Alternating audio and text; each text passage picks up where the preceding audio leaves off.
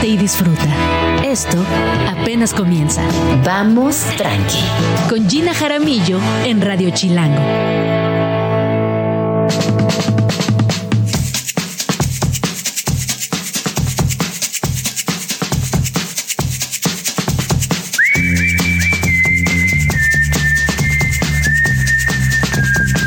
Buenos días, bienvenidos a Vamos Tranqui. Son las 11 de la mañana en punto. Mi nombre es Gina Jaramillo y me da muchísimo gusto saludarles el día de hoy, que es miércoles 29 de noviembre del año 2023. Y estamos completamente en vivo aquí en Redo Chilango en el 105.3 de su FM. Hoy tenemos un programa muy divertido. Empezamos con el panorama astrológico de Sembrino. ¿Qué nos espera para el próximo mes? Este mes además con el que culmina un año muy dual, muy intenso, muy poderoso, pero también bastante oscuro. Para esto estará Cosmo Lau platicando conmigo. También hablaremos de cinco grandes estudios de tatuaje y todo lo que hay detrás. Viene también Marco Beteta a contarnos acerca de su más reciente guía de restaurantes y todos los secretos de un crítico gastronómico aquí en la Ciudad de México. En cine estará por aquí Dianita Su para hablar de Thanksgiving y Dos grandes proyectos que han dado mucho de qué hablar.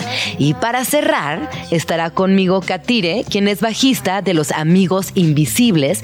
Y vamos a descubrir por qué cuando el bajista está no lo tomamos mucho en cuenta, pero cuando no está lo extrañamos con el alma.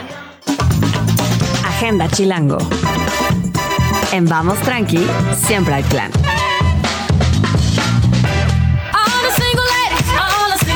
Después de cuatro años sin pisar los escenarios, Beyoncé regresó con su Renaissance World Tour, que recorrió Estados Unidos, Canadá y Europa. A nuestro país llegará a las salas de cine, en donde podrás disfrutarlo a partir del próximo primero de diciembre. Además del show, los y las fans también podrán ver cómo fue la realización del álbum y todos los preparativos de la gira, lo que complementa la experiencia. Si quieres ser de las primeras personas en ver esta cinta y no puedes esperar, te avisamos que habrá una función de preestreno el 30 de noviembre. Consulta los horarios y fechas en tu complejo de cines favorito. Agenda Chilango. Desde Los Ángeles llega por primera vez a la Ciudad de México Waze Blood. Esta cantante, compositora y multiinstrumentista estadounidense se presentará en el auditorio Blackberry con su último disco, And in the Darkness Hearts Aglow, que toca temas sobre la existencia humana, la destrucción de la vida, todo a través de un viaje musical. Agenda Chilango. Esta es tu última oportunidad de disfrutar de las bandas sonoras de tus sagas favoritas. Harry Potter, Star Wars y Jurassic Park. No te pierdas Minería Pops de la Orquesta Sinfónica de Minería, que interpretará obras emblemáticas del compositor y director de orquesta John Williams. Este 29 de noviembre es la última fecha de la temporada que se llevará a cabo en la sala Nezahualcóyotl a las 8 de la noche. Agenda Chilango. El Festival Internacional de Teatro Universitario abre sus puertas al público general para compartir las obras ganadoras de su concurso en el Teatro Santa Catarina, en Coyoacán. Este festival tiene la finalidad de ofrecerle a las asistentes disfrutar de manera gratuita el trabajo de estudiantes, egresados y profesionales. Consulta los horarios en teatrounam.mx, ya que aún habrá funciones hasta el 3 de diciembre en el Teatro Santa Catarina. Presentado por Agenda Chilango, los mejores planes de la ciudad en un solo lugar. Para más información, visita chilango.com diagonal agenda.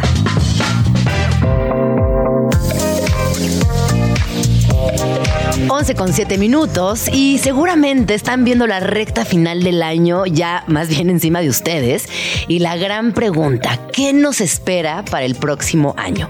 Me acompaña el día de hoy nuestra astróloga de cabecera, Cosmo Lau. ¿Cómo estás, querida? Bienvenida. Muy bien, muy contenta como siempre estar aquí, Gina. Yo muy contenta y espero que nos traigas noticias contentas también. Yo también. Cuéntame, ¿cómo, cómo, ¿cómo pinta el año que entra? Pues mira, eh, antes de llegar al año que entra, te quiero decir que tenemos que salvar un pequeño obstáculo. No. Porque, de hecho, les estoy avisando con tiempo para que luego no, no, haya reclamos. Para que tomen precauciones. Exacto, para que tomen precauciones. Porque el 13 de diciembre Mercurio se va a poner retrógrado. Entonces, ahora sí que les estoy avisando con tiempito porque, fíjense, ahorita ya Mercurio este viernes entra a Capricornio, que es un signo donde hay mucha, o sea, es un signo eficiente, es un signo de metas que concreta y entonces por eso hay que aplicarnos de aquí al 13, así como que sacar pendientes, tratar de resolver todo lo que se pueda llegar a complicar en la vacación, justo para podernos este, pues dar unas vacaciones a gusto, ¿no? Entonces hay que aplicarse. Porque más Mercurio es el que nos, el Mercurio retrógrado nos espanta mucho. Porque, ¿qué pasa en, eh, cuando hay Mercurio retrógrado? Mira, ¿Qué es un Mercurio retrógrado? Mercurio rige los trámites, Mercurio rige los procesos, Mercurio rige nuestra, nuestra calidad de pensamientos, de discernimiento. Entonces, cuando está retrógrado, digamos que esto no fluye muy bien. Rige todo lo que tiene que ver con comunicaciones y transportes. Y pues es una temporadita en donde hay mucho viaje, obviamente. Y entonces, eh, pues hay que tener precauciones extra, ¿no? No perder el avión, llegar antes, hacer bien las compras, las reservaciones, todo eso. Qué pasada que llegue a final de año. Sí. ¿No? Ya, ya la habíamos librado y cae Mercurio retrógrado para decirnos, hey, aquí hay una lección, una última lección en el año. Exactamente.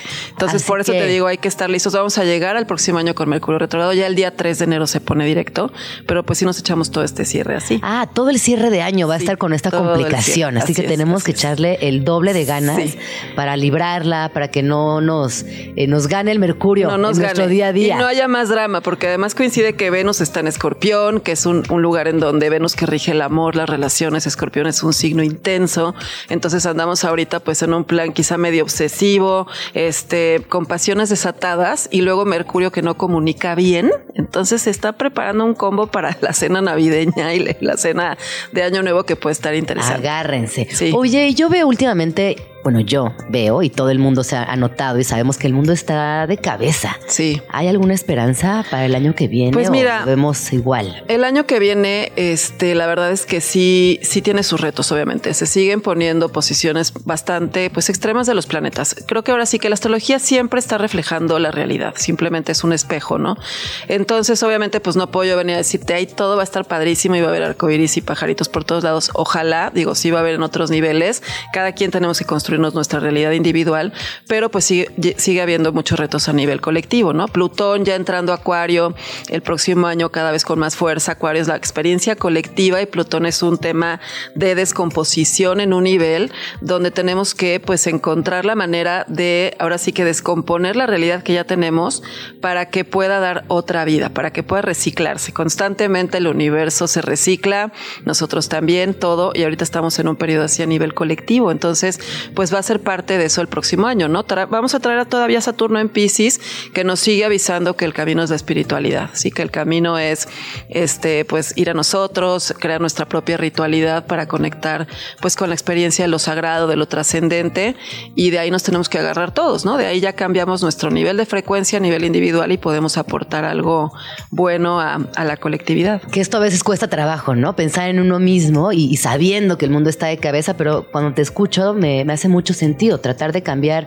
en nuestra propia esfera social, hacer impactos positivos que eventualmente impactarán también a las otras personas. Así Oye, traes por ahí un tema bien interesante que tiene que ver con películas y tu estado astrológico actual. Sí. A ver, ¿cómo es eso? Mira, se me ocurre esta propuesta porque ya estamos todos en mood vacaciones, ¿no? Ya estamos todos apurándonos para dejar ya todo listo y podernos ir a nuestra casa a reposar y comer pavo y romeritos y abrir nuestros regalos. Y en ese rollo está ver películas, ¿no? Entonces es un básico. Es, un básico. Sí, sí, es fundamental. Exacto. Entonces, mira, depende qué humor, qué humor traigas y qué quieras equilibrar. Lo, lo agrupé así. Por ejemplo, Venus, te decía que es el planeta de las relaciones. Venus es el planeta de lo bello, de lo estético. Y si estamos hartos de este mundo loco en el que estamos, pues hay que refugiarnos en los, en los romcoms, ¿no? Las películas de romance, se les recomiendo. Hay varias, obviamente, que entre mis favoritas están todas las de Bridget Jones, que me fascinan. Me encanta. Sí, me encanta, sobre todo la uno. Sí, sí, sí, es buenísima, es buenísima. Y este, todo lo que tenga que ver con arte, ¿no? Este, por ejemplo, eh, todas las películas de estudio Ghibli, a mí se me hacen hermosas, estéticamente son una experiencia increíble. Eh, todo lo que tiene que ver con realeza, pues nos va a aliviar, te despeja, ves superficialidades, el brillo y el oropel, y ves como los ricos también lloran, casi, casi, ¿no? Entonces, pues son buenas, The Crown, Downton Abbey, todas Que además está la nueva temporada de Crown, Exactamente. ahora mismo. Sí, es momento exacto de echarse, echársela de una sentadita. Eh, y bueno, si quieren algo como más estimulante a nivel mental, váyanse por las comedias. Eso es Mercurio, cuando dices me quiero distraer pero estimular a mi mente, ¿no? Entonces, pues ahí The Office, por ejemplo, este o Seinfeld son algunas favoritas también para mí. Parks and Recreation también es buenísima. El tema plutoniano, fíjate, todos tenemos un lado morbosón y esta realidad nos ofrece en la que estamos, pues constantemente eh, noticias muy mórbidas, ¿no? Pero que sí nos atormentan. Pero si quieres verlo mórbido, pero sin atormentarte porque es ficción, pues éntrale a todas las películas de mafia. ya sabes, El Padrino, The Irishman, todas estas están muy al alcance y ahí ves estos manejos ocultos del poder. Plutón rige el sexo, entonces también si traes temas sexuales, pero los quieres abordar de una manera, este, pues interesante, informada y divertida, les recomiendo mucho Sex Education, ¿eh? que es ah, nunca la vi, ¿eh? la voy a ver. Sí, te la recomiendo muchísimo. Y Six Feet Under, que es mi serie favorita, que habla sobre la muerte, este, y de una manera con actuaciones impresionantes. Ahí te metes a ese tema, pero desde tu sillón con tu cobijita y este, y te ayuda también a puedes superar muchas a cosas. Procesar, ciertas cosas. Exactamente, es lo que quería decir. Eh, tenemos también Júpiter, si quieren ver temas de dinero, les recomiendo mucho una que se llama How to Get Rich, que la verdad es que es una serie que te da muy buenos tips de una manera muy divertida para manejar la economía, multiplicar la abundancia. Si traen un rollo utópico de quererse escapar a otros mundos, eso es Urano. Urano es un planeta que nos mete al mundo del sci-fi, ¿no? Entonces les recomiendo mucho, obviamente, toda la saga de Alien, de la película de las, las Alien 1, 2, 3, 4 son lo máximo. Y Blade Runner, por supuesto. Blade Runner es un peliculón. Peliculón. Sí. Y si quieren, ya por último, pues motivarse, este, como que ahora sí, casi que es el equivalente a leer un, este, un libro de autoayuda, ¿no? Como para reconectar con su fuerza interior. Les recomiendo mucho Nayad. Es una que acabo de ver. Es sobre una nadadora que se avienta unas proezas impresionantes a su edad porque cree en ella misma. Es una, está buenísima. sale Jodie Foster, que estaba sin trabajar desde hace años, pero regresó a este, a esta película y Annette Benning, que hace una actuación increíble. Se la recomiendo y pues todas las asociadas al deporte, ¿no? Ya saben, el, documental de Beckham se lo recomiendo muchísimo. Ah, sí nos han contado que está muy bueno. Muy bueno, También muy La Caída, la película La Caída, que ah, eh, Carla Souza acaba de ganar un premio por esa actuación ah. y que también es de deporte. Perfecto. Pero no sé si es la parte feliz del deporte, justo creo que es todo lo opuesto. Bueno, pero, pues cada quien hay deportes. Sí, son esos temas te conectan con tu Marte en la carta, ¿no? Y Marte es un planeta de potencia, de acción, de motivación. Entonces, pues cada quien le encontrará su ángulo, ¿no? Y obviamente, por ejemplo, Karate Kid, este les hice esta guita que están todas disponibles en Netflix porque es bastante este, accesible. Ajá. Pero bueno, pues serían mis recomendaciones para Oye, y por último, tu recomendación me encanta, pero tu recomendación de aquí al 13, algo que digas, bueno, va a entrar Mercurio retrógrado, recuérdenlo, les recomiendo recomiendo que hagan esto puntualmente. Miren, sería pues sí sacar adelante la talacha, o sea, los pendientes laborales para que no les esté sonando el teléfono. Firmas de contratos, tal. Exacto. Emails y todo lo que es así que saben que se puede enredar en fin de año, háganlo. Este, revisen 30 veces sus reservaciones de vacaciones, así de si es el avión y si tengo que reservar ya de una vez mi taxi para no llegar, no, no perdérmelo. Y si tienen conversaciones pendientes importantes, yo les diría que traten de hacerlas antes del día 13 antes del día 13 de diciembre dejen todo planchadito para que no les sorprenda el mercurio retrógrado y luego no nos estemos quejando. Así es. Porque es que es muy chistoso cómo empiezan a pasar cosas a tu alrededor y a ti mismo y todo se empieza como a entorpecer. Sí, tal cual. y, uno quisiera que no, que como que quieres no creer, pero es obvio que está pasando. Sí, sí, sí. Hay unos que te pegan más fuerte, ¿no? Depende también tu carta astral. Pero, pero quién le va a pegar más duro. Pues mira, es en Capricornio y, y abarca también Sagitario. Entonces, pues sí abarca un rango bastante amplio de signos. Yo te diría Capricornio, Aries, cáncer, libra y en un nivel también le puede a los Virgo, perdón querida, este, a los Géminis no. y a los Piscis y a los... Ay, no, todo sí, aquí les digo que sí, puede arrastrar, porque este, les digo, va a abarcar dos signos, entonces... Y dos pues, años. Este, o sea, bueno, sí, corta el 23 del 24, ¿no? Como que abarca, muchos signos y dos años. Así es. El, el, el, final del uno y el principio del otro. Así es. Ahora, todo tiene un lado bueno. Es un Mercurio que nos invita a la reflexión, a la meditación. Pues uno puede alcanzar estados meditativos más profundos en Mercurio retrógrado. ¿Por qué? Porque es el planeta de la comunicación y cuando está retrógrado va hacia adentro, ¿no? Entonces es como la comunicación es un ejercicio hacia afuera casi siempre y eso es lo que va a estar un poquito entorpeciendo, pero va a favorecer lo que él está haciendo, que es regresar. Entonces por eso es momento pues de interiorizar, reflexionar. Es, es muy ad hoc también para el cierre de año. Es muy ad hoc para el cierre de Sí, ¿no? Justo que llegan esas últimas semanas y empiezas como a recapitular, a reconectar, a repensar, a querer hacer cambios significativos. A veces se logran, a veces no, pero la intención está. Está sobre la mesa, vienen los rituales. ¿Tú eres de rituales? Sí, muchísimo, muchísimo. Me encanta. Yo también. Sí. Eh, sobre todo de fin de año. Claro. ¿No? Como sí creo que hay, hay un movimiento ahí interesante de energías y. Sí, porque es un cierre, aunque sea un, sea ilusorio el tema de las fechas en el mundo, ¿no? Finalmente el tiempo le da lo mismo, ¿no? Pero el devenir de las cosas va a estar sucediendo. Pero es verdad que el ritual te ayuda a comunicarle a tu inconsciente un mensaje que sería estamos cerrando y nos estamos preparando para un inicio. Entonces, entonces sí se da un reseteo colectivo muy importante. Y yo sé que hay gente que no la pasa bien en estas fechas, porque también hay que decirlo, claro. hay gente que detesta estas fechas, que le parecen muy pesadas, que no logra conciliar ni el sueño porque es mucha presión social. También a esas personas les mandamos muchos abrazos, pero yo sí debo de confesar que a mí me gustan.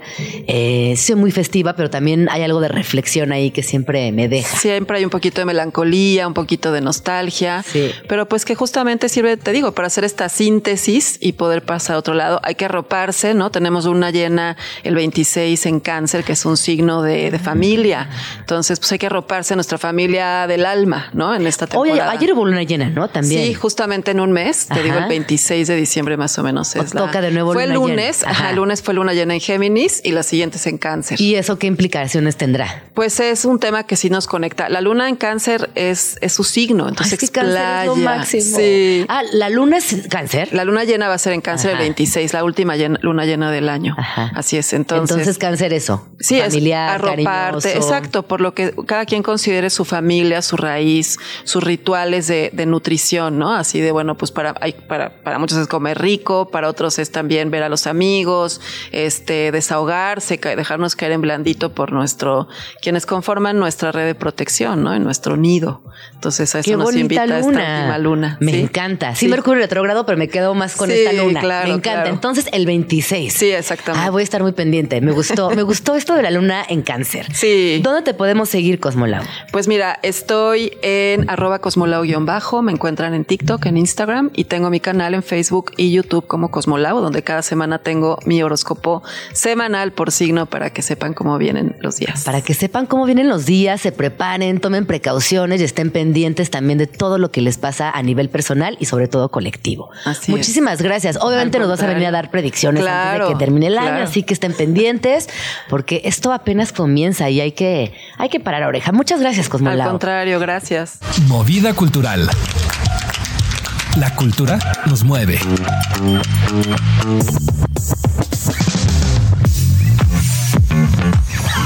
11 con 32 minutos y llegó el momento de hablar de uno de mis museos favoritos. Yo siempre lo digo, lo sostengo, lo comparto y lo repito las veces que sean necesarias porque yo amo el Museo Jumex. Y además estamos, estamos cumpliendo 10 años.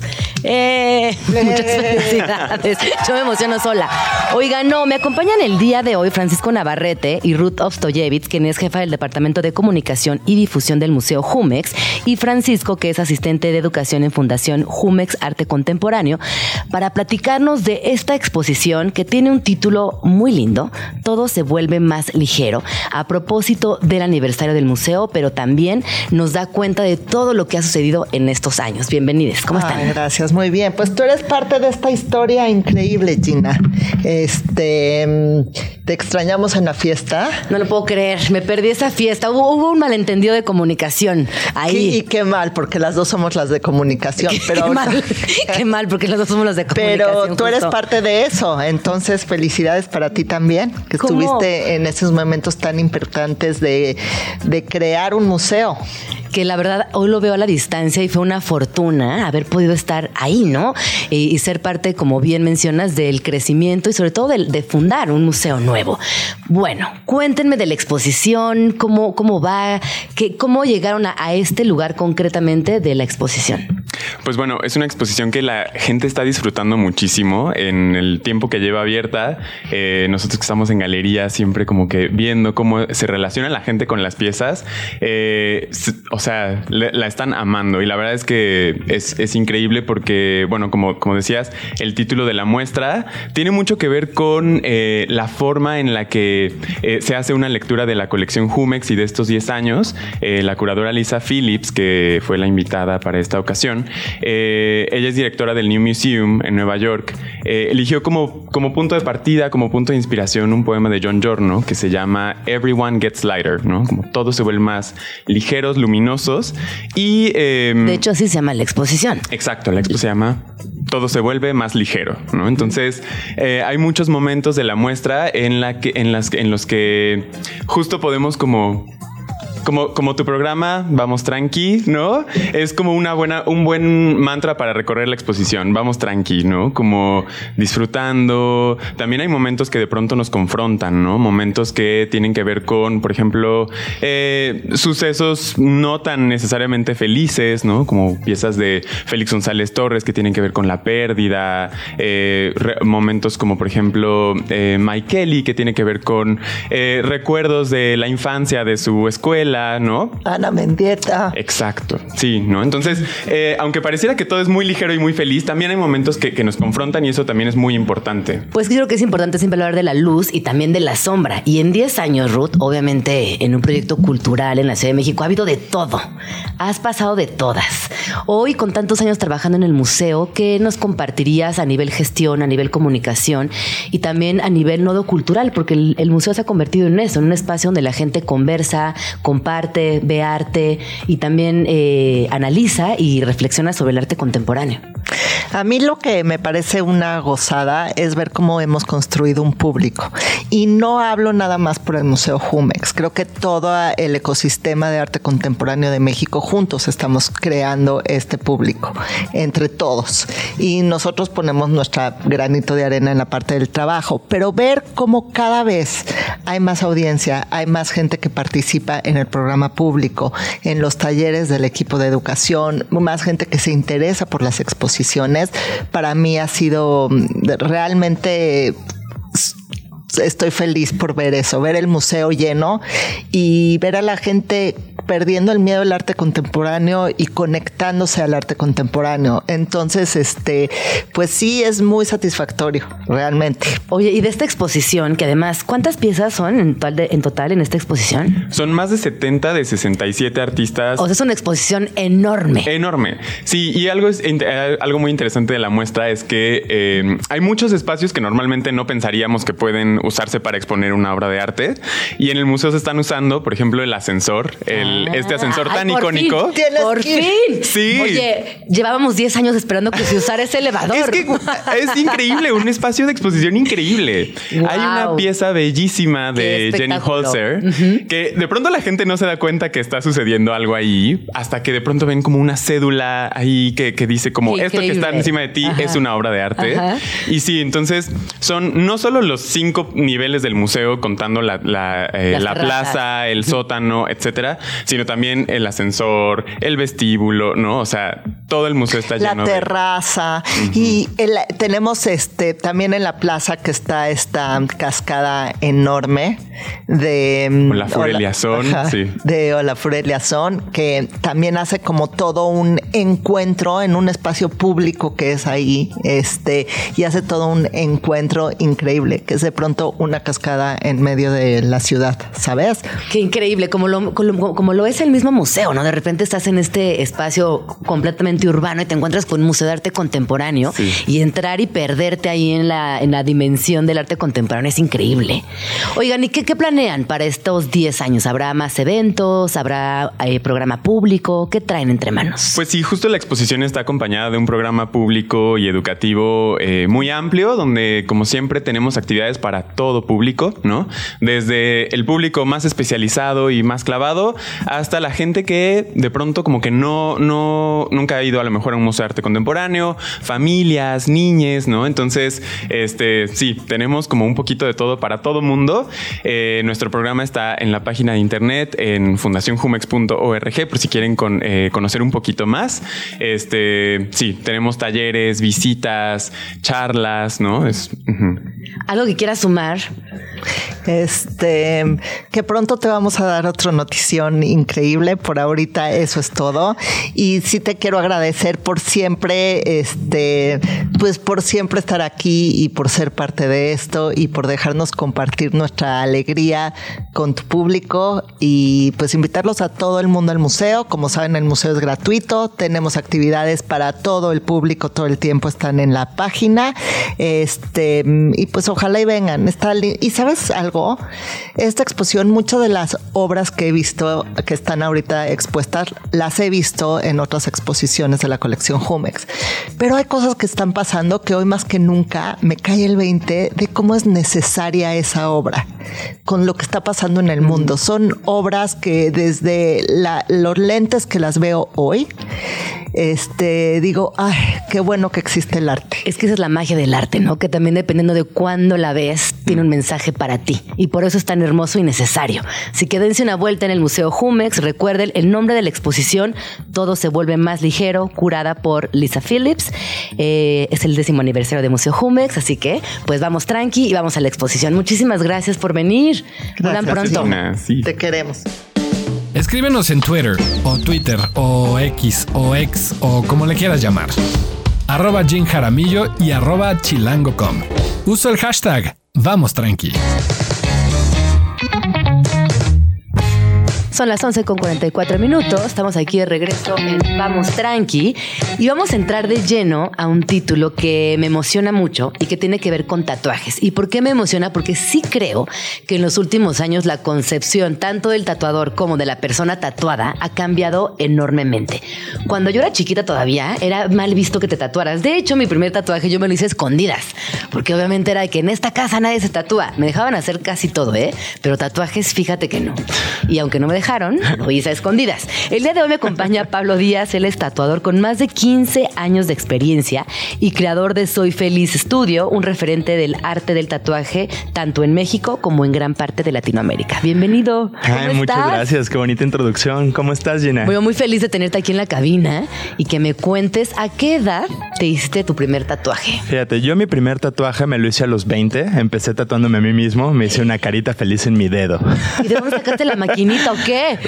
Justo coincidió de que yo venía de regreso de un viaje en Brasil, eh, donde pues el panorama del tatuaje se abrió para mí de una manera increíble. Yo pensaba que era solamente para malandrines el hacerlo. Obviamente me encantaban, yo me he hecho aretes desde los 13 años yo solito y siempre fui muy punk rock.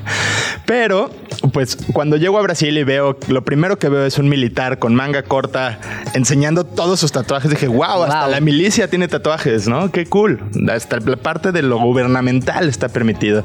Eso me abre el paradigma. Llego a México y coincide que justo enfrente de mi casa hay una escuela que se llamaba Border. Había. Ah, Border, con Eugenio. Con Eugenio. en Roma, en Zacatecas. Y tenían un curso de introducción al tatuaje hace 12, no, hace, ¿qué dije? Hace 15 años. Sí. ¿No? En el 2010. Justo mi hermano acababa de tener una exposición ahí. Mi hermano firma como Vena 2. Tenía muy buena relación con, tengo un Eugenio. en mi casa. Ah, fíjate. Small World. quiero mucho este cuadrito. También tu hermano, por consiguiente. Exacto. Y tenía muy buena relación y mi otro hermano me dice, pues si quieres yo te compro las máquinas. Y de ahí, pues, para el real. Uno me puso la educación, el otro me puso el equipo y pues a Eso es creer en la familia. Exacto. Oye, ¿y quiénes eran tus primeros... Eh, no se dice pacientes, los primeros, ¿cómo se dice? La persona que se a clientes. Las primeras víctimas, yo les llamo. Víctimas. Porque los primeros 15, 20 o 50 tatuajes, todos son víctimas. Exacto, ¿quiénes eh, eran? El primero fue mi hermano, de hecho. No, tu hermano lo máximo, ya lo queremos muchísimo. pues eh, fueron amigos muy cercanos, fueron personas que pues hacíamos muchas fiestas de, en mi casa y pues era, Tattoo party. pues saca la maquinita, ¿no? Y pues así aprendimos. Oye, y hoy, 15 años más tarde, dirías que ha cambiado la percepción del tatuaje en la Ciudad de México. Muchísimo, muchísimo. Afortunadamente, hoy en día, digo, tenemos desde personas en la política, doctores, eh, lugares de comercio, restauranteros, eh, íconos desde rock, pop, eh, reggaetón, hip hop, o Futbolistas. arte, futbolistas, basquetbolistas. Por ejemplo, acabo de tatuar a una chica que es medallista olímpica en pentatlón, ¿no? O sea, como que ni siquiera se basa a lo que antes teníamos como la escultura del tatuaje, ¿no? Como el rock, como el outsider, sino que ya se va a un sistema de pertenencia de todos. Sí, porque al final del día yo creo que vas también marcando historia en tu propia piel, ¿no? Qué mejor lugar para, mar- para marcar tu historia que tu propia piel.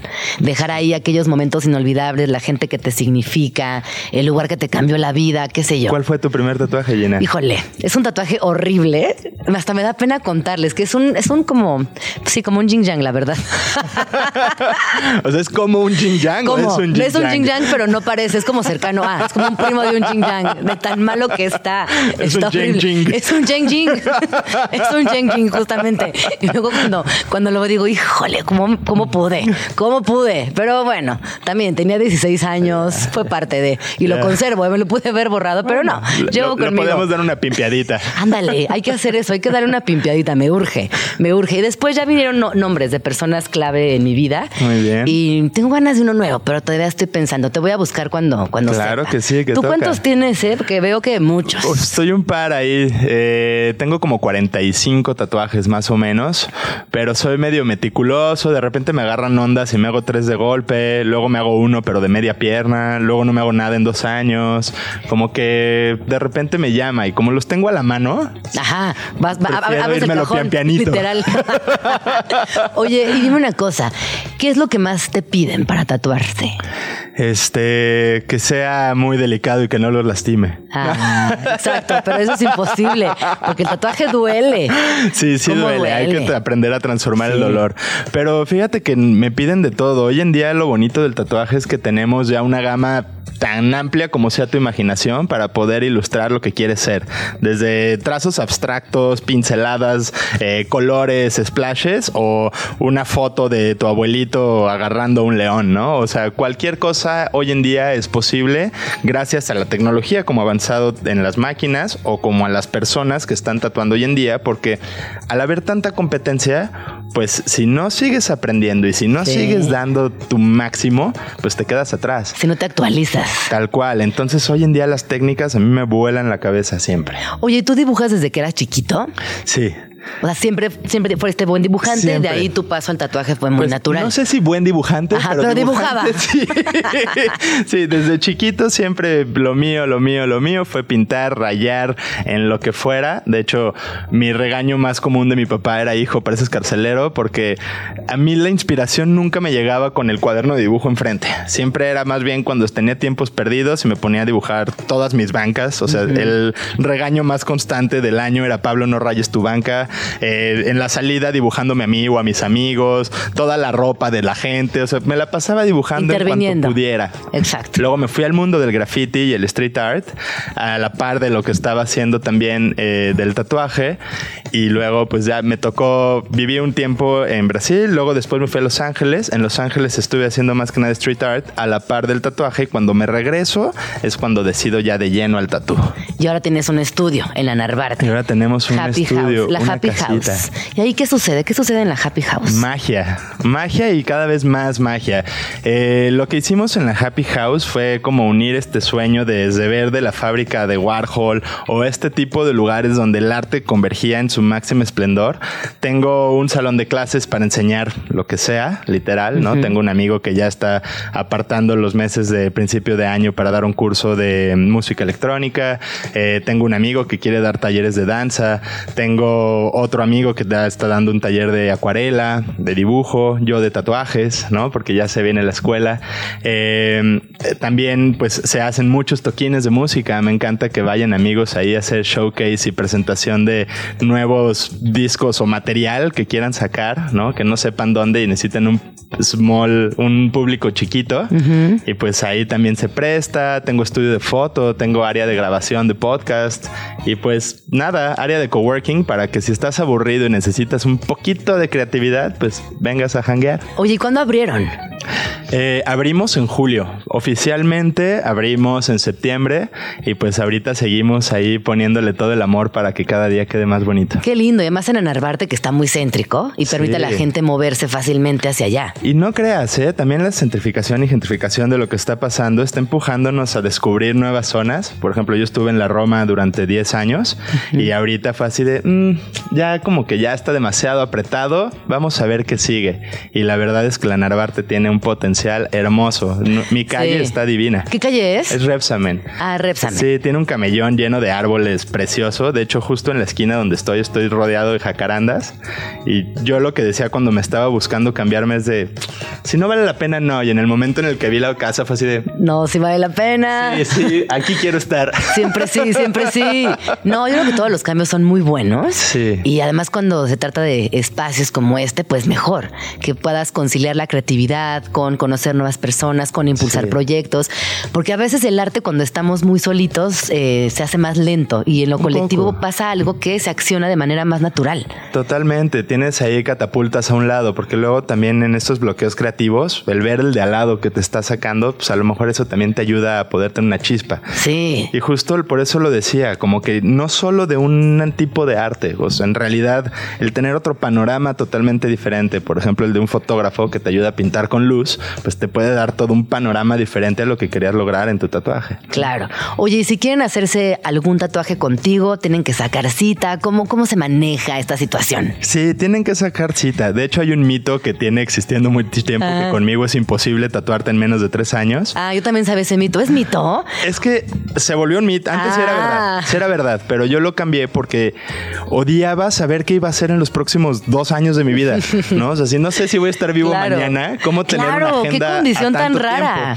Entonces, lo que yo hago ya, para tampoco tener filas tan largas, es abrir y cerrar mes a mes. Ok. Entonces, 15 días antes de que comience el mes, abro la agenda, dura abierta tres días, porque literal es, en eso se llenan los 40 espacios que tengo más o menos al mes.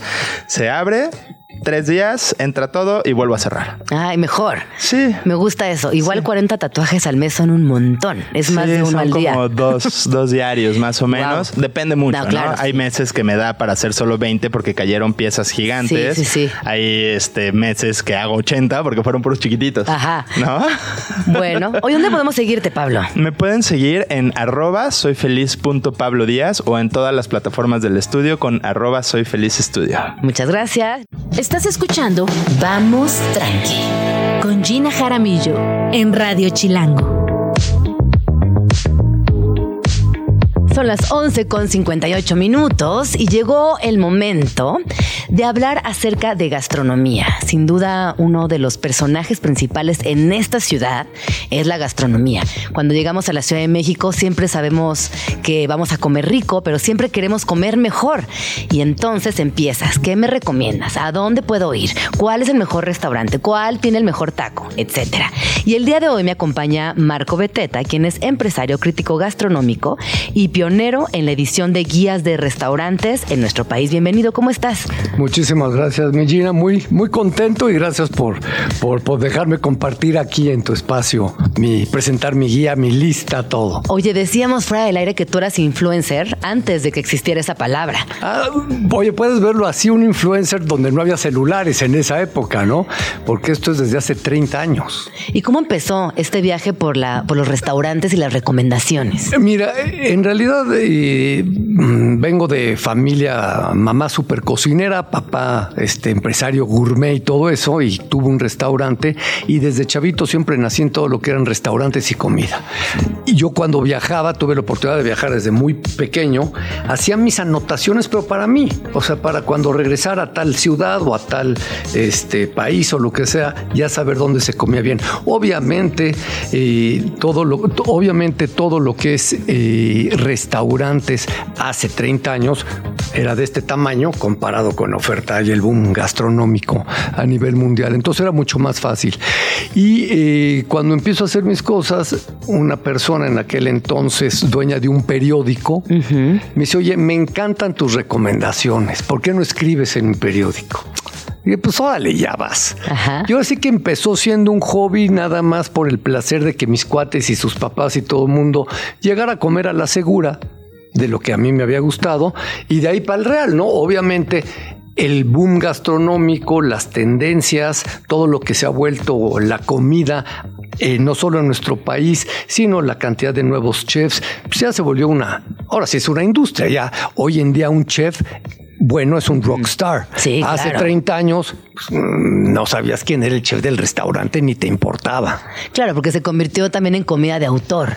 Claro, claro. hay, algo claro. de destacar las- a las personas que están involucradas de principio a fin en esos platillos que hoy forman la constelación gastronómica del mundo. Claro, y no solo eso, que también se convirtió la comida en una en la expresión, eh, se, se vuelve en una voz, la comida empieza a figurar ya hasta políticamente y todo, ¿no? O sea, se, se- se, este, empieza a ser un, un issue muy importante la comida y de ahí chefs, restaurantes, conceptos, todo lo demás. Y ¿no? bueno, entonces pasaste de tener esta colaboración en un periódico a hacer tus propias guías y empezar a publicarlas, o cómo fuiste construyendo todo lo que haces hoy. Mira, ahora sí que eh, resumiéndolo oh, muy fácil, eh, una vez que pegó esto en el periódico, empecé también eh, a hacer en otros medios y cuando me doy cuenta de, oye, la gente le gusta, cree en lo que, en lo que estoy haciendo, que la principal el principal, eh, yo creo que diría como atributo o punto positivo, y siempre lo hice así, ¿eh? es que yo iba a todos los restaurantes pagando mis cuentas. O sea, nunca iba yo con el objetivo de que, oye, invítame la comida y les digo a mis cuates o escribo en el periódico que está rico o mal. Entonces, desde ahí, ahora sí que crea fama y échate a dormir. Desde ahí dije, mi concepto tiene que ser siempre pagando mis cuentas porque soy un empresario. No Sí. dependo de esto. Sí, sí, sí. Nunca pensé, te soy sincero. ¿eh? Nunca que se convirtiera en una empresa. que se convirtiera en una empresa. Y por acá nunca dije, oye, digo, yo era ya crítico gastronómico y no existía Enrique Olvera. Claro. O sea, no existía Enrique Olvera. Oye, ¿tú te acuerdas en Ratatouille cuando llega el crítico al restaurante? ¿Te pasa? La gente se pone nerviosa cuando te ve llegar al Ah, restaurante. mira, hoy en día y como ha crecido todo, porque pues quieras o no, eh, las redes sociales y todo te ayuda. Sí, o sea, vas, subiendo con la espuma. Y pues obviamente ya hay mucha gente que me conoce. Ya eres una cara conocida. Ya le puse cara a la marca Claro. para tener las dos, la marca y la cara, ¿no? Y eh, sobre todo por la cantidad de competencia que hay y sobre todo por la charla- charlatanería que Ah, también claro. hay, ¿no? O Sí, sea, sí, sí. es muy fácil decir, voy para allá, soy Marco Beteta y llegar cualquier persona. Exactamente. Sí, tienes toda la razón. Entonces, eh, yo, yo lo que hago es eh, ir, eh, pago, pa- pago las cuentas, de ahí se fue haciendo una costumbre y empecé y dije, oye, voy a sacar la primera guía con los mejores restaurantes de la ciudad. ¿Sabes cuántos había cuando la saqué la primera guía? ¿Cuántos? 50 era bueno, tenía que hacer una Rascándole. labor titánica. Ajá. Para poder, para poder eh, encontrar 50 restaurantes. Y ahora al revés, ¿no? Solo Hoy se quedaron día, fuera. Para sacar esta edición que tuvimos el evento el lunes, Ajá. hicimos una curaduría con el Consejo MB. So- Ya tenemos más de 200 consejeros, que es pura gente que no se dedica a, a- a medios ni nada, se dedica 100% a ir a comer, a pagar su cuenta y se, ahora sí que se volvió un consejo o club gourmet donde de 400 restaurantes en un evento que hacemos se llega a la votación y a la calificación de 100. ¿Y qué consideran para estar en estos 100? Lo primero, lo- yo diría que el 70% de todo es antes que nada la comida.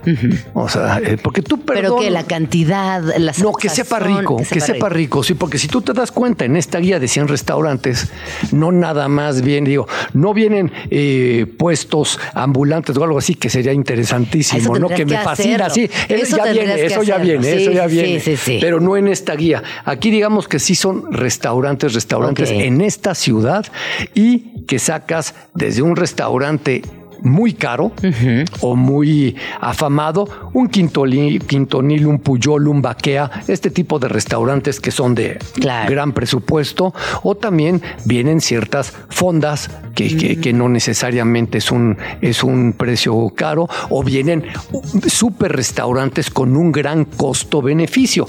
¿A qué me refiero con gran costo-beneficio? Que tú vayas a un restaurante y que por, voy a decir una cantidad, que por 500 pesos, si comes excelente por 500 pesos, ese restaurante es mucho mejor y más barato que si por 250 comes mal. Claro. ¿Sí me entiendes? Sí, O sea, sí, sí, sí, oye, sí. Porque yo digo Sí. una frase que me encanta en todo lo que es, que, que la puedes aplicar a todo, ¿eh? ropa, coches, este, lo que sea. Después de la calidad, el precio se olvida. O sea, si hoy vamos a comer y comemos delicioso, nos atendieron de 10, oye, pero no fue un restaurante barato, pagamos bastante. No Pero vas a vale decir, oye, mira, comí delicioso, me atendieron de 11, pero fue un robo. Es raro, es raro Sí. que vayas a opinar Sí, sí, eso, sí, ¿no? sí, o sí. sea, este, habrá quien sí lo opina así y es respetable, ¿no?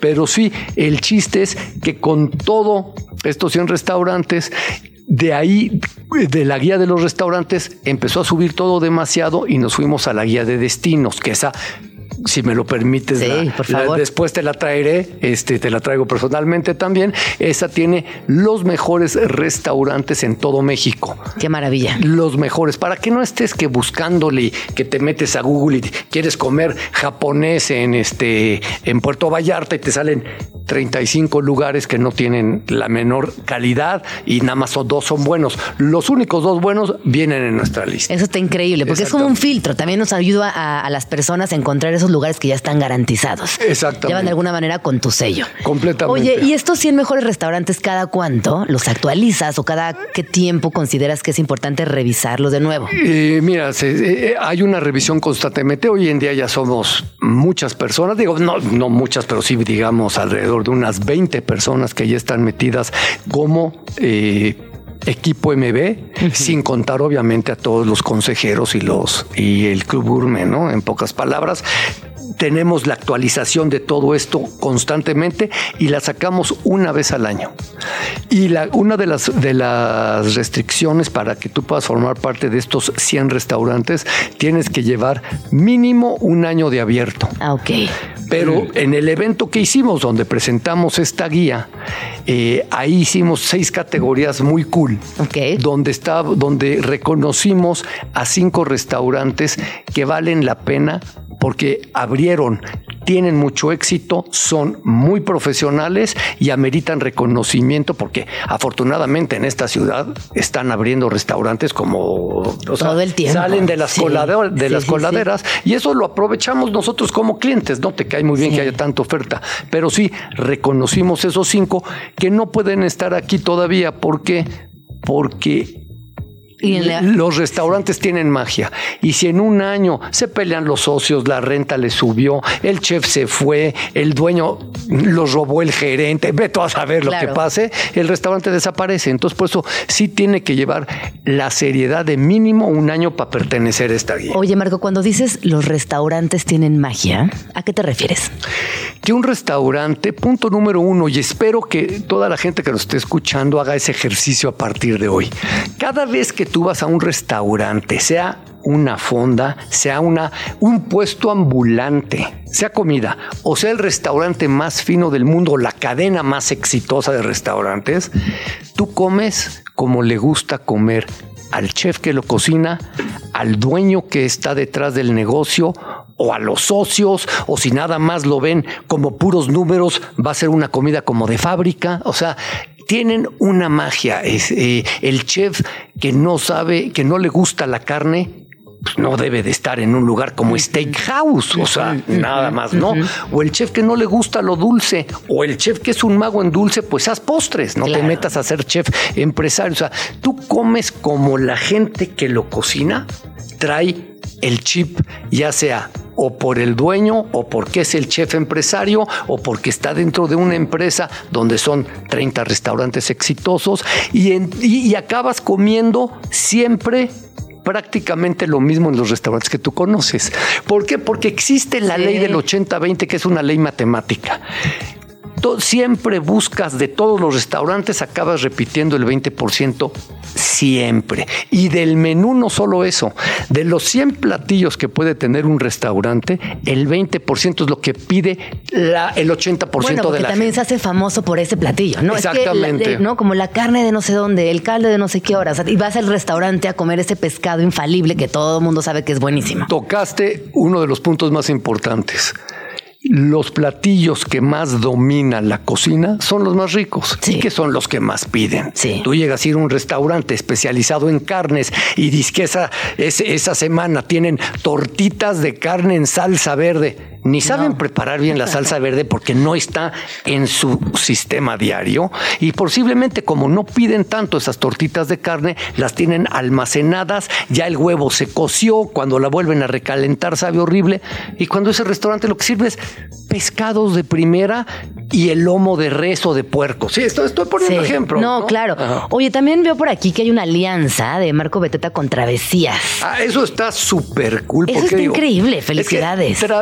Travesías, travesías es ahora sí que, que, que- que- para mí lo mejor en todo lo que es eh, lo que hacen en todo lo que es hotelería, contenido turístico, Sin duda. etcétera. Sin duda. Le gusta a quien le guste, ¿estás de acuerdo? De acuerdo. Entonces dije, oye, creo que hoy en día nuestra comunidad, tenemos una comunidad muy grande en Facebook, en Instagram, en todas nuestras redes, en nuestros sitios.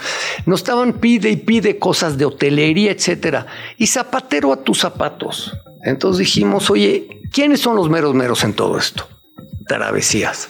Oye, nosotros, pues, no es que yo me eche cebollazos, pero pues, tenemos la mayor credibilidad en las guías. O sea, by far, y si no, dime y preséntame a quien tenga más, porque, oye, cuesta lana y trabajo y prestigio, ¿estás de acuerdo? Y años. Y años, y muchos años. Entonces, entonces, ¿qué dijimos? Oye, ¿por qué no hacemos algo donde a nuestra comunidad podamos brindarles lo mejor de lo mejor en hotelería, donde reconozcamos en los eventos los premios hoteleros junto con travesías? Y cosas como experiencias, como este tipo de cosas que son magos ellos. Totalmente. Oye, hay que sumar, la gente lo agradece, o sea, porque vivimos desgraciadamente, o el humano o el país, o como le quieras llamar, es el cangrejo, ¿no? O sea, yo soy mejor que tú y lo que tú... No es cierto, no es cierto. Yo para esto creo que soy profesional y soy bueno, y me siento orgulloso, pero tengo muchas otras cosas que me encantarían que si me sumo con un profesional o con el mejor, va a ser algo de primera. ¿Y quién lo va a acabar, acabar apreciando? El lector y el que lo utiliza. ¿Estás de acuerdo? no? Totalmente. Entonces viene ahora esta, esta dupla donde van a hablar también de hoteles, Exacto, destinos, de hecho, en junto con este- restaurantes. de- Exacto, de esto, de hecho, en este, en, perdón, de hecho, en este eh, evento premiamos al mejor hotel de la Ciudad de México. ¿Y quién ganó? Ah. Casa Uma. Que está súper cool, es una casa. Casa, ¿Dónde casa. está? Este, hijo, soy malísimo para las direcciones. No te pero- preocupes, no te Ahorita te doy Sí. la dirección exacta. Y el otro, el del Four Seasons Mandarina.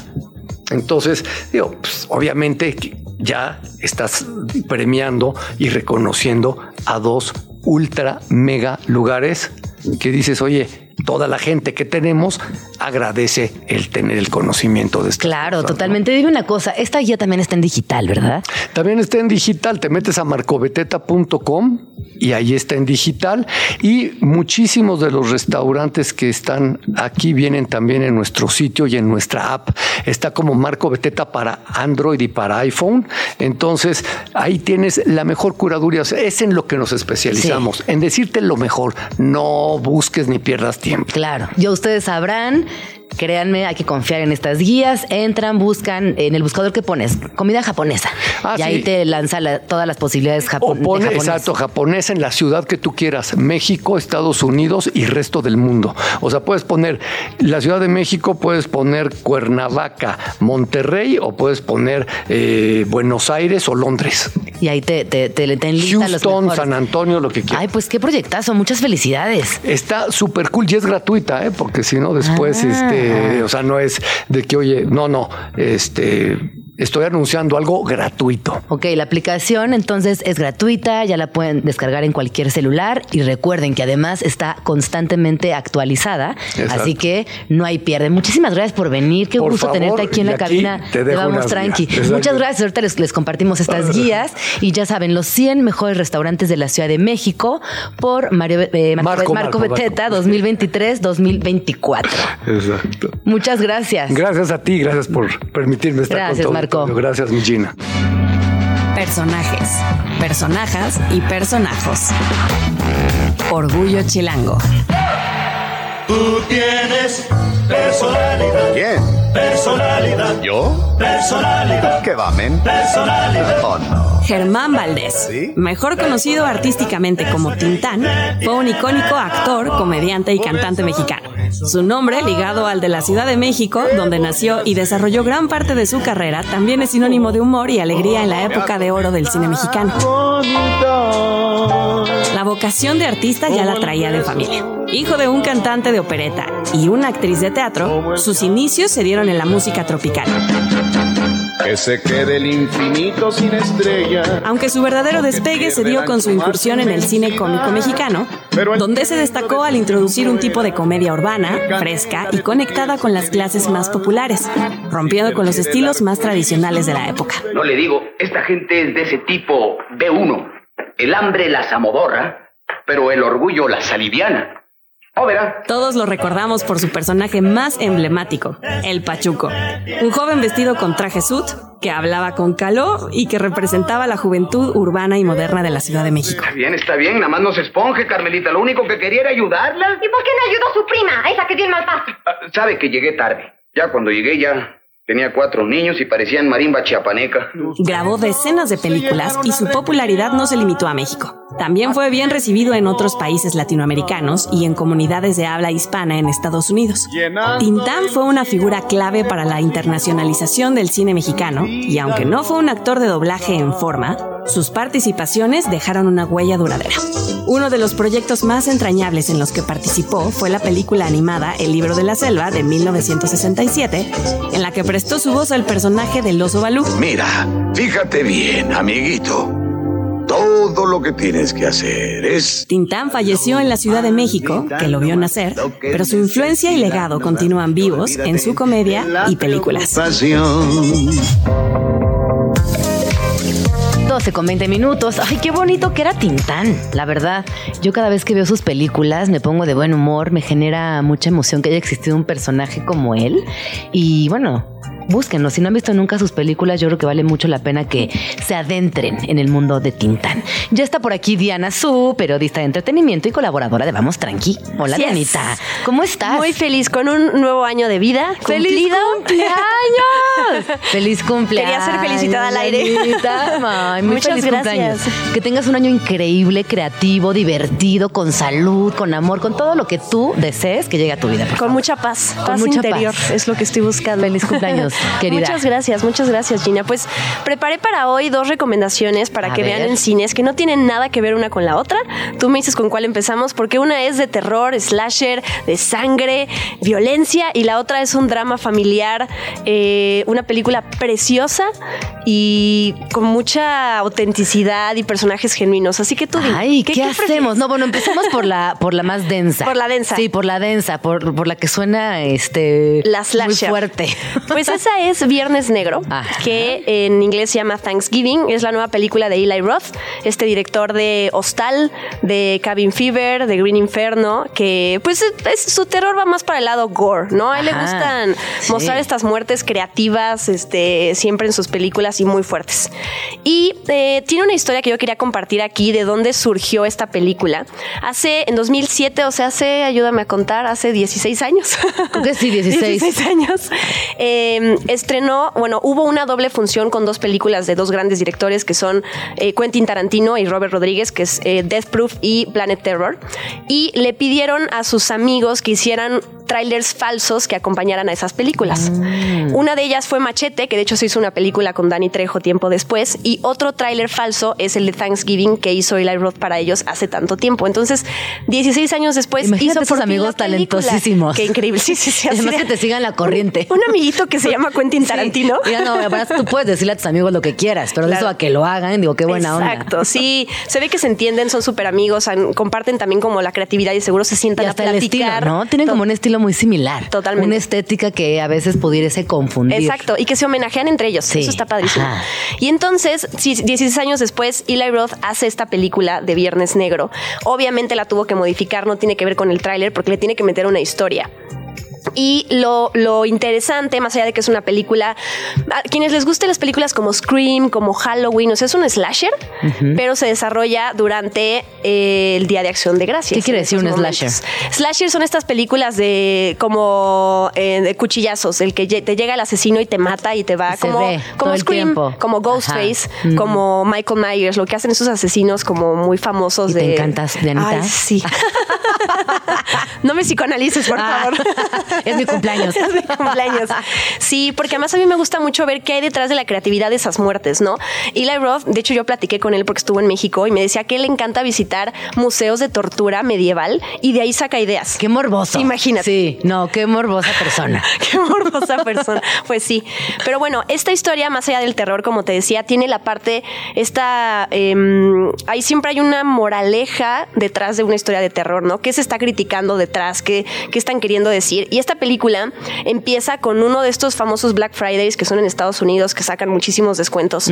Y la gente se vuelve loca. Loca, O y sea, pasa. Eso es- eso es matan. Claro, matan por tener la televisión que está en descuento. Y entonces la película empieza cuando hay una de estos eh, momentos en una tienda donde abren y entonces la gente se golpea, hay muertos.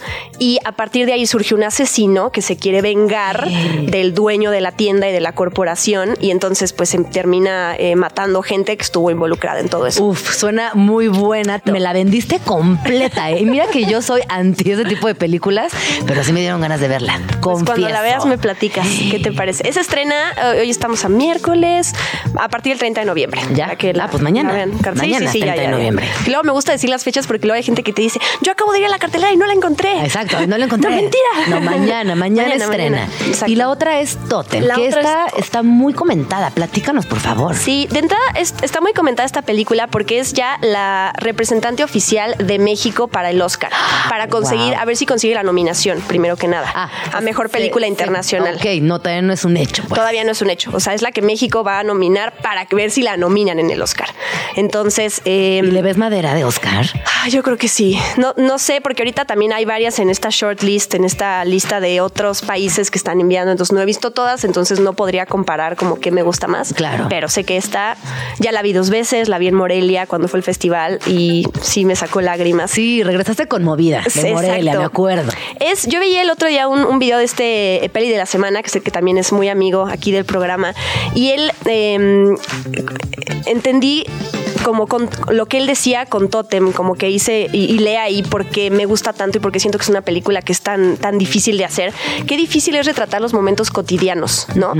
Porque pues son los que los, las cosas más monótonas o las cosas que todo el mundo vive y que dice, ¿por qué voy a encontrar de algo que algo aquí importante que a la gente le va a llamar la atención y va a conectar con eso? Entonces, Totem parte de eso, es la historia de una niña, la perspectiva sobre todo de una niña de siete años, que además la actriz que, que se llama Naima Sentíes es impresionante, que está en casa de su abuelo con su familia porque le están preparando una fiesta sorpresa a su papá.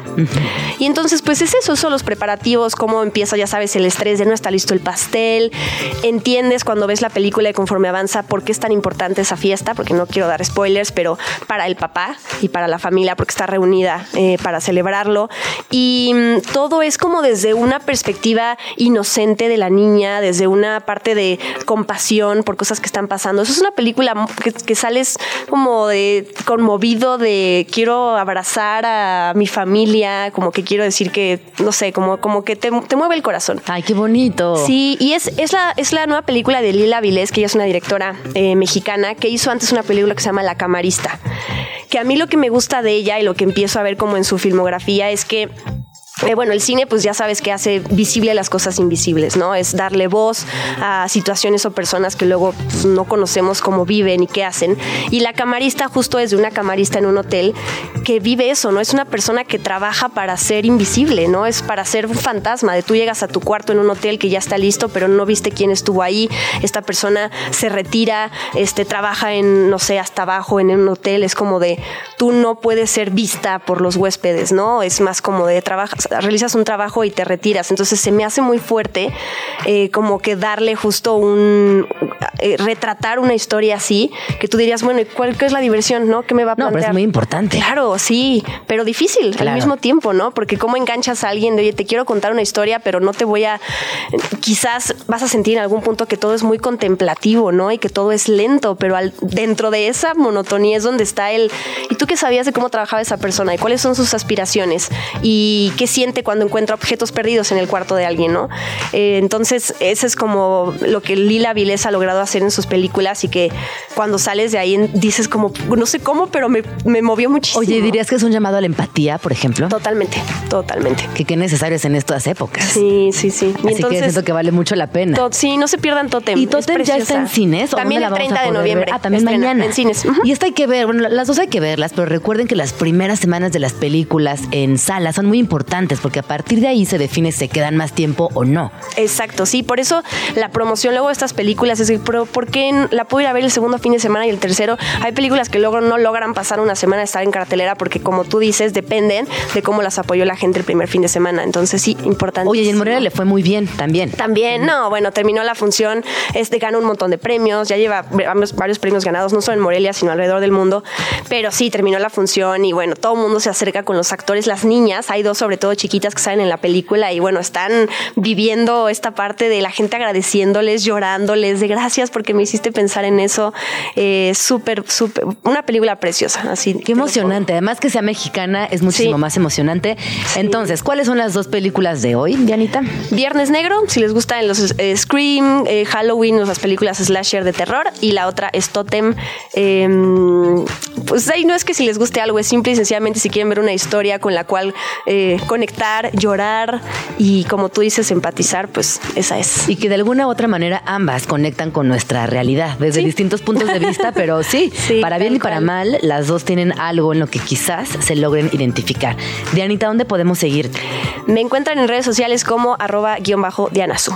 En todos lados. Ahí está. Sigan a Diana Su, tiene un gran contenido, tiene muy buenas recomendaciones y como siempre, un placer tenerte aquí en Vamos Tranqui y feliz cumple. Muchas gracias, Gina. Muchas gracias al equipo. Escríbenos en Twitter o Twitter o X o X o como le quieras llamar. Arroba Jim Jaramillo y arroba chilango.com. Uso el hashtag Vamos Tranqui.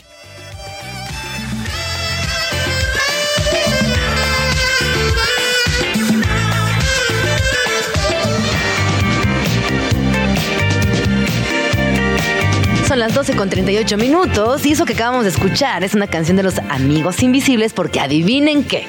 Está aquí en la cabina Katire Torres, quien es parte fundamental de los Amigos Invisibles. ¿Cómo estás? Hola, ¿cómo estás tú? Yo muy bien. Oye, yo muy contenta de tenerte en la cabina y platicar contigo. Primero que nada, decirte que nos encanta que estés aquí en la cabina, Ah. que somos fans de su música y que me cuentes cuántos años llevas como chilango. Tengo 11 años ya como chilango. Ahí en la colonia del Valle. Llegué a un depa eh, y de ahí no me he mudado. ¿Y cómo ha sido tu experiencia chilanga? Oye, eh, bueno, como te comentaba, yo llegué así. Bueno, la razón por la que no, nos vinimos, mi esposa es mexicana, pero yo la conocí en Nueva York y, y me pasó que tuvimos una gira eh, aquí hace tiempo, ya no me acuerdo cuándo, eh, de, que eran los Corona Fest, pero no ahorita como el Corona Capital, sino que eran puras bandas eh, hispanas, pues. Y era como que por todo el país y comprabas un six pack y entrabas ahí, eran como no sé, 50 mil, 60 mil personas. Y yo pasé un mes entero y tocábamos jueves, viernes, sábado, jueves, viernes, sábado, jueves, viernes, sábado. Entonces de, de domingo a miércoles estaba de ocioso. Prácticamente. Entonces yo llegué de esa gira y le dije a mi esposa, pero vámonos a México, esto está increíble, ¿no? Y, y me vine a probar, así como que, porque venía también de Nueva York, ¿sabes? Así bien mamón, así. uy. Y ya, ya, o sea, ya me quedé, ya me encantan Ciudad de, Ciudad de México, me encanta. Claro, es lo máximo. La Ciudad de México es lo máximo. Oye, ser el bajista de Los Amigos Invisibles por tantos años, más de 30 años tiene la banda. ¿Qué implicaciones ha tenido para ti? ¿Qué, qué te ha permitido explorar? Pues eh, te podría decir que el bajo me salvó, pues, o la música. El, bajo, la música a través del bajo me salvó de ser un, idiota. ¿no? o sea, siento que las personas que tenemos la, fortuna de dedicarnos a- al arte eh, somos eh, muy privilegiados, ¿no? O sea, eh, no solo desarrollar esa curiosidad que es como ese niño que siempre fuiste que nunca lo dejas de ser, ¿no? Porque siempre estás viendo de qué inventas, entonces inventas algo y la cosa suena y la gente le gusta, ¿no? Entonces eso, ¿no? Ese círculo vicioso continúa y eso está increíble y, a- y ahorita tenemos, eh, la banda tiene más de 30 años y seguimos con la misma curiosidad y con las mismas ganas de seguir desarrollando ese poquito de, de- de arte que uno todavía le queda, ¿no? Tú estabas muy chiquito, ¿no? Cuando empezaste en la banda. A los 19, sí. ¿Y cómo fue? Bueno, es que en esa época Caracas era, bueno, tenía una movida así tipo Ciudad de México. Había, entonces la, abrió, levantabas una piedra y había una banda ahí tocando, ¿no? y había muchas bandas y estas bandas, X, eh, la mayoría estudiaban en un mismo colegio y eran vecinos. Y yo conocía a uno de los vecinos y así, o sea, de colegio y de vecinos. Sí, pues, sí, así, sí, de sí. chavitos ahí buscando novia. Ah, Ahí se conocieron y empezaron la banda. Exacto. Oye, y bueno, y además escoger el, el bajo como vehículo para compartir tu arte también tiene muchos significados, porque a veces yo pienso que cuando el bajo está, lo disfrutas un montón, pero no sabes hasta que no está y lo extrañas. Y es como, ay, sí le falta un bajo. Es como este instrumento que siento que no está tan valorado como debería. No, definitivamente.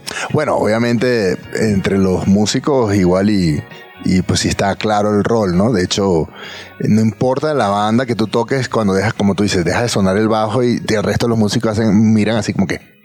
¿Qué pasó? Sí, eh, pero más allá de eso, eh, al, al menos el papel o, o del bajo en la banda y que, y que es el papel del bajo que a mí me gusta en la música, es que el, el bajo en sí sea una melodía que tú puedas cantar, pues. O sea, que cuando es de acompañamiento el bajo me fastidia, que es la mayoría del rock. Ajá, es verdad. En el funky y en otros géneros, o sea, una banda, por ejemplo, The Cure, en muchas canciones de The Cure, la melodía de la canción es la melodía del bajo, ¿no? O sea, no es necesariamente funky, pero funky como que es el más, digamos, el más principal, donde el, eh, el- el bajo es el centro de la canción, ¿no? Y todo lo demás es la guitarra y tal, como que rellena, ¿no? Eh, ese ha sido el bajo que, que a mí me ha llamado la atención y es el que trato de hacer, pues que sea siempre una melodía que puedas cantar. Me encanta. Oye, y con tantos años con tu banda, pensemos en los amigos invisibles que llevan más de 30 años. ¿Cómo lo han conseguido? Son muchos años. Sí, bueno, eh, la, la banda ha tenido muchos cambios, hay miembros que se han ido, eh, X, o sea, ha sido como, empezamos seis y eh, imagínate, es como estar casado con seis personas, entonces han habido divorcios, pero divorcios... Separaciones. separaciones, pero bien, todo bien. Este, eh, compartimos el tiempo con los hijos bien, no hay problema. Sí. Oye, y también sobre todo ahora que durante mucho tiempo Latinoamérica escuchó rock y era nuestra melodía territorial, pero ahora con reggaetón, con ritmos latinos, con otras, otras integraciones de, de ritmos nuevos, ¿cómo la llevan ustedes? Mira, nos, a mí, fíjate, yo no tengo, y en la banda creo que estamos de acuerdo en esto, pues, o sea, en- yo no, no tenemos ningún problema con ningún género musical. O sea, cada quien que sea feliz artista haciendo y creando lo que le dé la gana y lo que les haga. El problema que tengo es es que es quizás con el, con el público, que básicamente el reggaetón, no, como te digo, no tengo problema con el reggaetón, lo que tengo, lo que tengo problema es por qué la gente escucha tanto, o sea, cuando hay millones de géneros. Claro. La gente se queda clavada con ese género y eso es lo que no entiendo y eso es un poco lo que me enerva un poco. Pero quizás tiene que ver con el marketing, con las redes sociales, con el algoritmo, con lo que están posicionando también los negocios de la industria. Te puedo decir mi análisis. A ver, échalo, échalo. A ver, eh, la verdad es que cuando tú tienes, o sea, todas las disqueras, cuando eres un artista prioritario, te invierten la misma lana. Vamos a decir, si estás en Estados Unidos, te invierten, a yo te firmo, eres prioritario, cada uno le, le- le- le dan un millón de dólares de marketing. No todos pegan. ¿Me explico? Los que pegan, o sea, sí, tuvieron marketing, pero otros también tuvieron marketing y, No y jaló. nos- y nos jalaron. Sí, sí, sí. Entonces, cuando eso pasa, es porque el artista sí conecta con algo del público, con una, una éter ahí que nadie entiende, que es el arte, pues esa cosa inexplicable de por qué un artista cree. Entonces, ahí es donde yo digo que el marketing se me queda corto. Corto, ¿no? Claro. Ah, Para mí es un tema también eh, cultural A ver, me parece que pues, ahí ya vamos por profundidad. Me parece que vivimos en una, en una actualidad un poco, ah, no sé, de, de conflictiva, decadencia, hasta vulgar. Los líderes políticos son el, el- el mayor ejemplo de eso. Y siento que el- ese es el nivel cultural genérico y por eso se conectan con algo que, pues, que digo, sigue siendo arte, pero es un arte, o sea, bueno, el reggaetón es un ritmo básico, con unas letras básicas. Sí, a la gente le gusta y cachondea y perrea y todo, pero, pero básico, pues, ¿qué te puedo decir? ¿Qué te puedo decir? Sí, además me parece que también eh, obedece a, a una nueva generación, que quizás ahí hay algo que no estamos alcanzando a leer. Siempre está el tema de la generación, pero eh, fíjate, eh, a, a ver, en la- si tú te pones a ver en Estados Unidos y tú ves todos los géneros, el 30% escucha hip hop, el 30% escucha, no sé, el 15% escucha pop, el 20% escucha rock, el otro escucha, no sé, reggaetón. En Latinoamérica es como 98%. Entonces, sí, coño. Sí, sí, es verdad. Oye, regresando al bajo, ¿por qué no vamos a escuchar algunas rolas para amar el bajo, si estás de acuerdo conmigo? Sí. Y la primera que vamos a escuchar es esta de Jamiroquai, que se llama Runaway. Buenísima.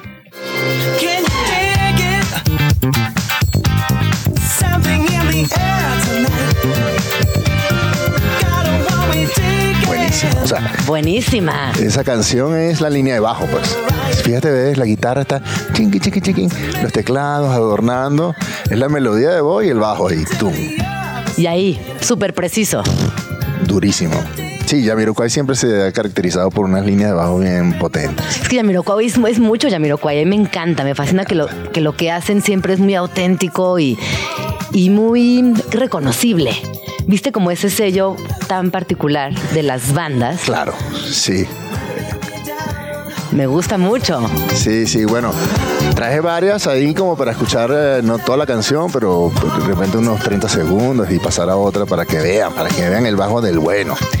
¿Cuál otra traes por ahí? La otra, la segunda, si no me equivoco, fue la de Tell Everybody de Herbie Hancock. Estoy, estoy, sí. Bueno, esto es un clásico del jazz funk de los 70, pues, Herbie Hancock, en su etapa, este, funkera, pues.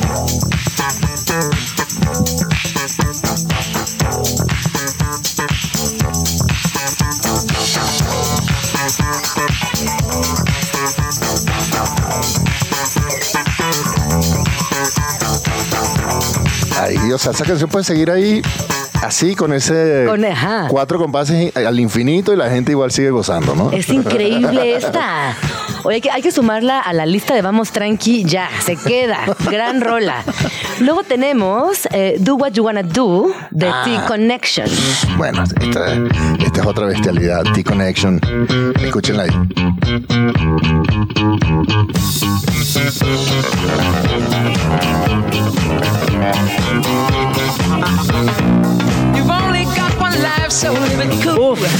Buenísima, ¿no?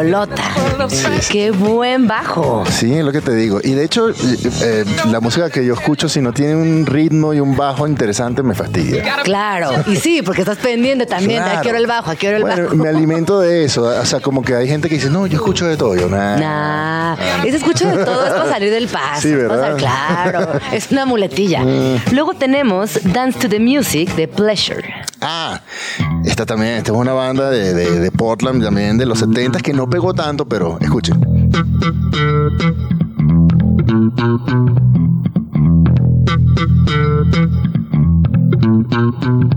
Get up and dance to the music.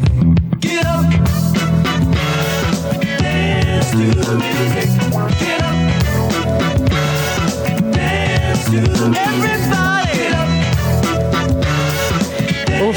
No pegó mucho? No lo puedo creer. Sí. Mal momento. Bueno, es lo que te digo. Depende de- ubicas eh, la serendipia. También hay veces que la buena suerte te acompaña en proyectos que llegan en el momento indicado, en el lugar correcto, y hay otros que no. Es que en el arte es así. Así es. Es estar ahí en el momento. Yo siempre pienso que, que un, un rol importante de cualquier artista, no importa lo que haga, sea pintor, actor, es estar en el radar de, de las personas que te pueden dar un, un aventón hacia arriba. Porque Sí. tú solo es imposible. De acuerdo, eso es una realidad.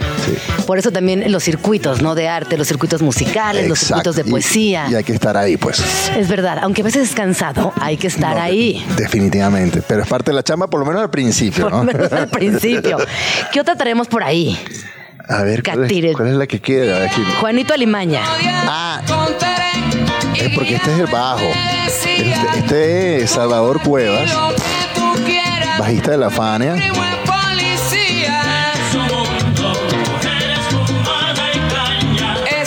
Slap en la salsa, o sea, muy raro ver slap en la salsa. Slap es cuando jalas la cuerda.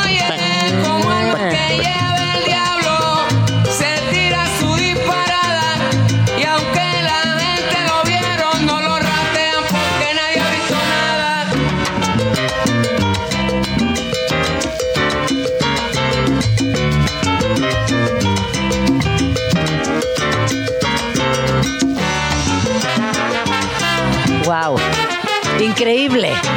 Esta sí me sorprendió mucho, fíjate. Este, no, Salvador Cuevas es un bajista increíble. Y como te digo, ya en la salsa es muy difícil hacer slap y aquí el pana se manda ese... Genial, genial. Wow. Es una leyenda de la, de la Fania, pues. Pues ahí están las rolas que nos compartiste. Ahorita igual las vamos a, a compartir, Katire, para que la banda sepa cuáles son. Y rápidamente, vienen presentaciones para los amigos invisibles. ¿Qué traen entre manos? Eh, sí, bueno, eh, siempre estamos haciendo música, siempre estamos girando. Este año, eh, a ver, contando las fechas que quedan, sí, vamos a hacer 75 fechas. ¡Wow! Un montón. Sí. Trabajaron muchísimo este año. Ay, pero qué chido, ¿no? Sí, no, sí, sí. Este, cansado pero feliz. Sí, claro, ¿cómo no? Sí, eh, y el año que viene pinta similar, ojalá. Increíble, ojalá, sí. Y bueno, sí, eh, ya estamos hablando de, de empezar a hacer un nuevo disco, pero con calma, ¿no? Eh, sin prisa, eh, pero seguro, ¿no? Y empezar a trabajar. Pero sí, el próximo show que tenemos aquí en Ciudad de México es el 27 de enero en La Maraca. En la colonia Narvarte. Sí, Muy cerquita ese, de ese lugar aquí. está chévere porque el público está bien cerquita y yo creo que ya está por llenarse, así que eh, bueno, pilas con las entradas, pues. Pilas con las entradas. ¿Dónde podemos seguirles? Ah, bueno, está en nuestro Instagram, es AMGS Invisibles, igual que nuestro Twitter, AMGS Invisibles, Facebook, eh, Los Amigos Invisibles y nuestro website, amigosinvisibles.com. Ahí también tenemos una tienda donde vendemos playeras, discos, viniles y te las mandamos aquí a Ciudad de México. Perfecto. ¿Y tú estás cómo? Yo soy eh, en, en Arroba catire-torres. Yo lo tengo Ah, por en, aquí. En Twitter, en, en Twitter estoy así y en Instagram estoy como Ralph Dance. All right. Ok, perfecto. Muchas gracias, Katire, por haber venido a Vamos Tranqui. Qué lindo tenerte por acá con estas gusto. rolotas. Y nos vamos. Se acabó el programa del día de hoy. Muchísimas gracias a toda la producción de Vamos Tranqui. Son lo máximo. Ya nos vamos, pero nos escuchamos mañana aquí en tu oasis favorito de las mañanas. Vamos Tranqui. Con Gina Jaramillo en Radio Chilango.